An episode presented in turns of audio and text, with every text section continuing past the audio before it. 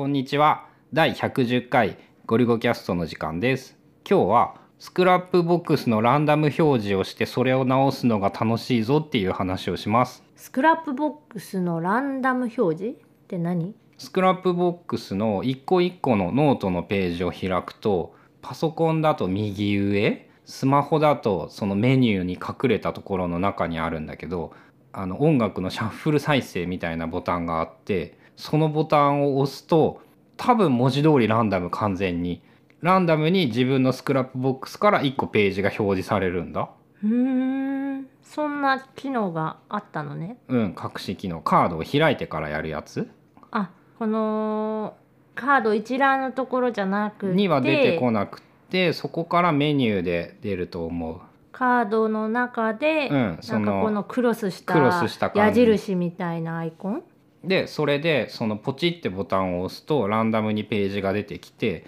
でねこれをね趣味としてその直したい項目って古いやつから新しいやつにかけてさやり方がだんだん変わってきているからさこう直したいんだけどさそれを手動でやっていたら超めんどくさいからそのランダムで当たったやつを直すっていうかつてのね Evernote のノートブックの整理が趣味だったのが今はその Scrapbox のランダム表示整理っていうのが趣味になってきていて。うーんじゃあその Scrapbox のランダムで表示されたノートを手直ししていく。そうそう。で新しくリンクを貼り直したりとかそこからのリンク先のページで何か直したい項目があったらちょっと直すとかこう楽しいんだよねっていう。それちなみに何分ぐらいかけてやってるいや一応1日のルーチンとして組み込まれているのは5分。5分で直す。5分ぐらい直す。であの夜とかに暇で趣味としてパソコンに向かっている時に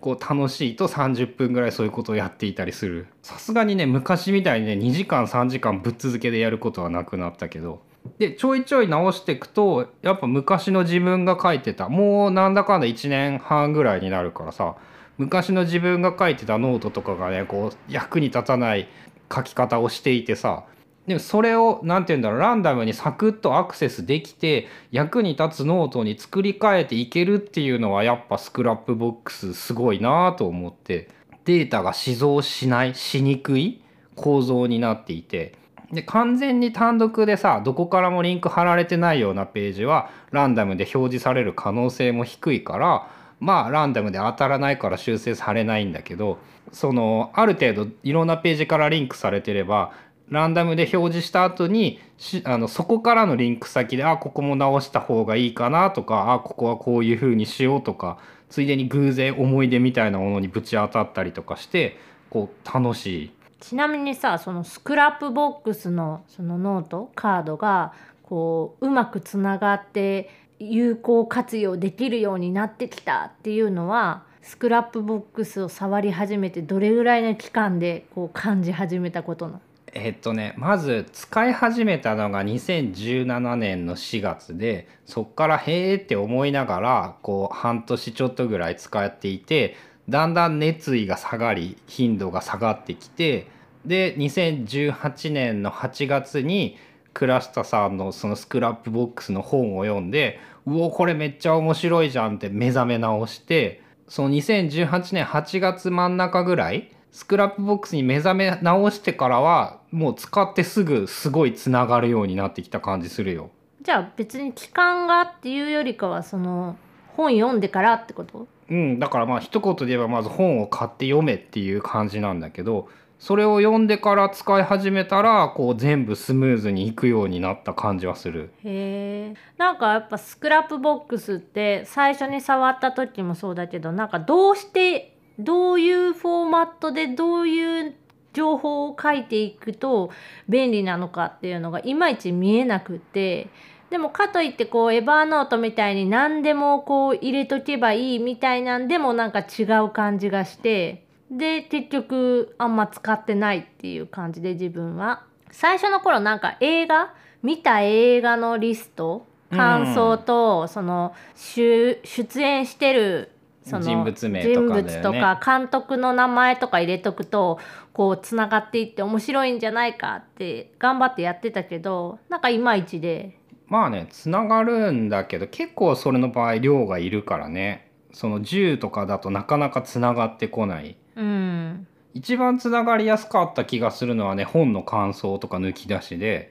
いっぱい抜き出してなんか1ページをできるだけ短くするを意識するようにしてワントピックで1ページにするようにその本の感想とかも切り取って切り取ってページを細かく分割していくと結構他の本の項目とキーワードが重なったりとかあったりして。一冊の本の感想を一個にまとめるんじゃなくてその一箇所一箇所で一個のカードにするってこと？うん、なんかね1カード1情報が多分良いんだと思う。複数のコンテキストがないようにするそれってじゃあ本のタイトルのカードが1個あってそのカードを見るとその本から抜き出したやつがリンクがバーって貼られていてあと何日に読み終わったみたいな情報も欲しくって個人的には。そういうのはその本のタイトルのところに書いてある。うーん。まあ確かにその本のやつとかが他の本とこうくっついていく。この本のこの場所とこの本のこの場所とみたいな。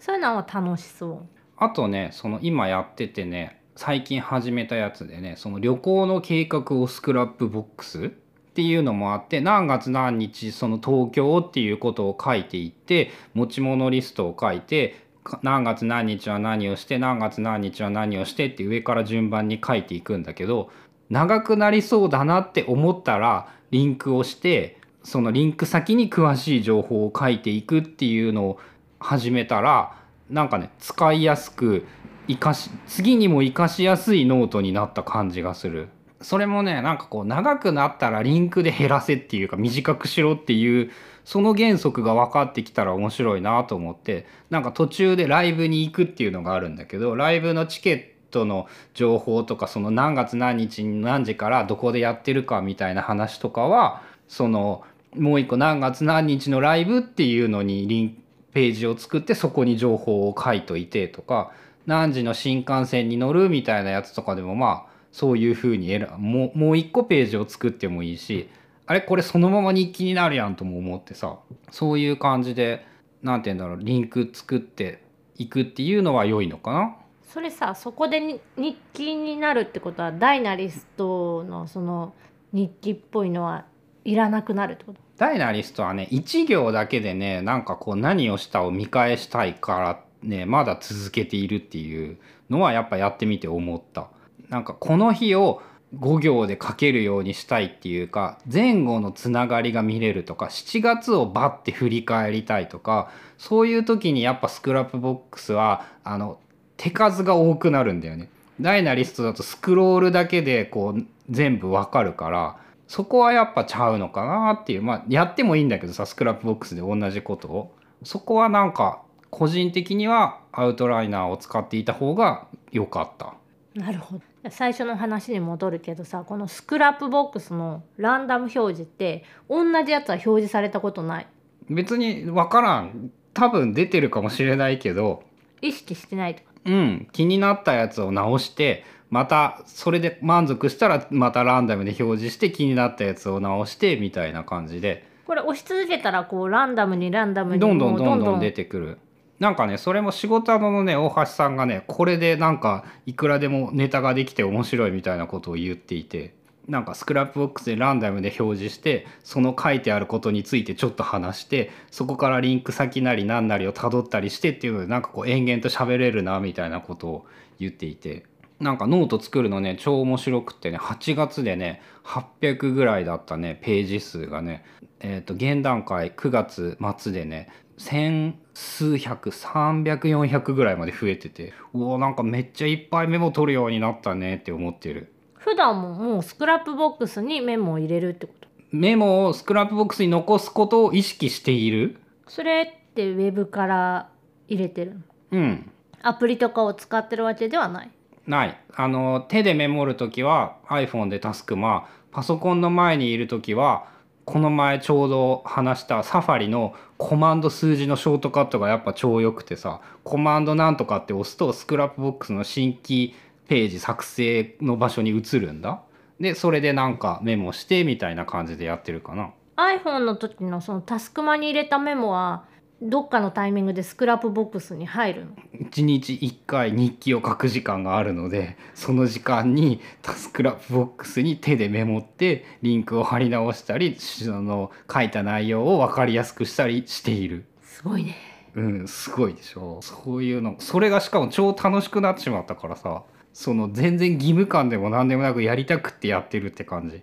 ということで Scrapbox のランダム表示がいろいろ楽しかったよっていうお話でした。それではまた次回ごりゅごキャストでした。